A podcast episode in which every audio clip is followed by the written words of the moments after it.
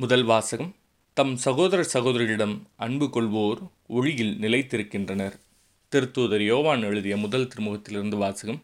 அதிகாரம் இரண்டு இறைவசனங்கள் மூன்று முதல் பதினொன்று முடிய என் பிள்ளைகளே இயேசுவின் கட்டளைகளை நாம் கடைப்பிடித்தால் நாம் அவரை அறிந்து கொண்டோம் என்பது உறுதியாக தெரியும். அவரை எனக்கு தெரியும் என்று சொல்லிக்கொண்டு அவருடைய கட்டளைகளை கடைப்பிடிக்காதோர் பொய்யர்.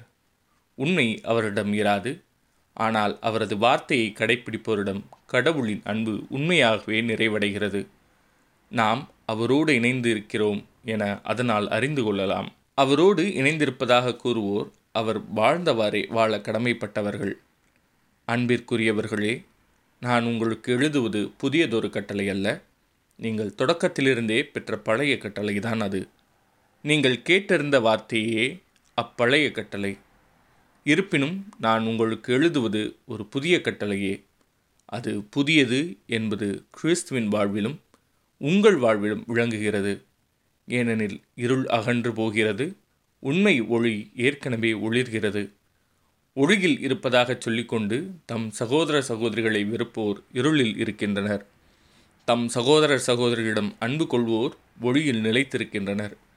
இடறி விழ வைக்கும் எதுவும் அவர்களிடம் இல்லை. தம் சகோதரர் சகோதரிகளை வெறுப்போர் இருளில் இருக்கின்றனர் இருளில் நடக்கின்றனர். அவர்கள் எங்கு செல்கிறார்கள் என்பது அவர்களுக்கு தெரியவில்லை. ஏனெனில் இருள் அவர்களுடைய கண்களை குருடாக்கிவிட்டது. இது ஆண்டவரின் அருள்வாக்கு. இறைவா உமக்கு நன்றி. நற்செய்தி வாசகம். பிற இனத்தாருக்கு வெளிப்பாடு அருளும் மொழி.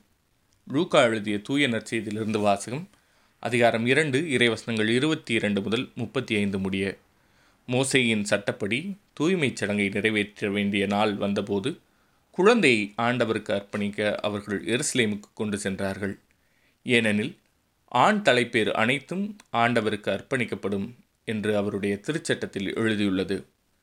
அச்சட்டத்தில் கூறியுள்ளவாறு இரு மாடப்புறாக்கள் அல்லது இரு புறா குஞ்சுகளை அவர்கள் பழியாக கொடுக்க வேண்டியிருந்தது. அப்போது எருசலேமில் சிமியோன் என்னும் ஒருவர் இருந்தார். அவர் நேர்மையாளர் இறைப்பற்று கொண்டவர் இஸ்ரேலுக்கு வாக்களிக்கப்பட்ட ஆறுதலை எதிர்பார்த்திருந்தவர்.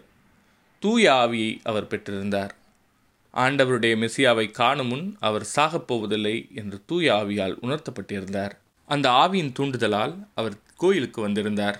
திருச்சட்ட வழக்கத்திற்கு ஏற்ப செய்ய வேண்டியதை குழந்தை இயேசுவுக்கு செய்து முடிக்க பெற்றோர் அதனை உள்ளே கொண்டு வந்தபோது சிமியோன் குழந்தையை கையில் ஏந்தி கடவுளை போற்றி ஆண்டவரே உமது சொற்படி உம் அடியான் என்னை இப்போது அமைதியுடன் போகச் செய்கிறீர். ஏனெனில் மக்கள் அனைவரும் காணுமாறு நீர் ஏற்பாடு செய்துள்ள உமது மீட்பை என் கண்கள் கண்டுகொண்டன. இம்மீட்பே பிற இனத்தாருக்கு வெளிப்பாடு அருளும் மொழி இதுவே உம் மக்களாகிய இஸ்ரேலுக்கு பெருமை என்றார். குழந்தையை குறித்து கூறியவை பற்றி அதன் தாயும் தந்தையும் வியப்புற்றனர். சிமியோன் அவர்களுக்கு ஆசி கூறி அதன் தாயாகிய மரியாவை நோக்கி இதோ இக்குழந்தை இஸ்ரேல் மக்களுள் பலரின் வீழ்ச்சிக்கும் எழுச்சிக்கும் காரணமாக இருக்கும். எதிர்க்கப்படும் அடையாளமாகவும் இருக்கும். இவ்வாறு பலருடைய மறைவான எண்ணங்கள் வெளிப்படும். உமது உள்ளத்தையும் ஒரு வாழ் ஊடுருவிப்பாயும் என்றார். இது ஆண்டவரின் அருள்வாக்கு. கிறிஸ்துவே உமக்கு புகழ்.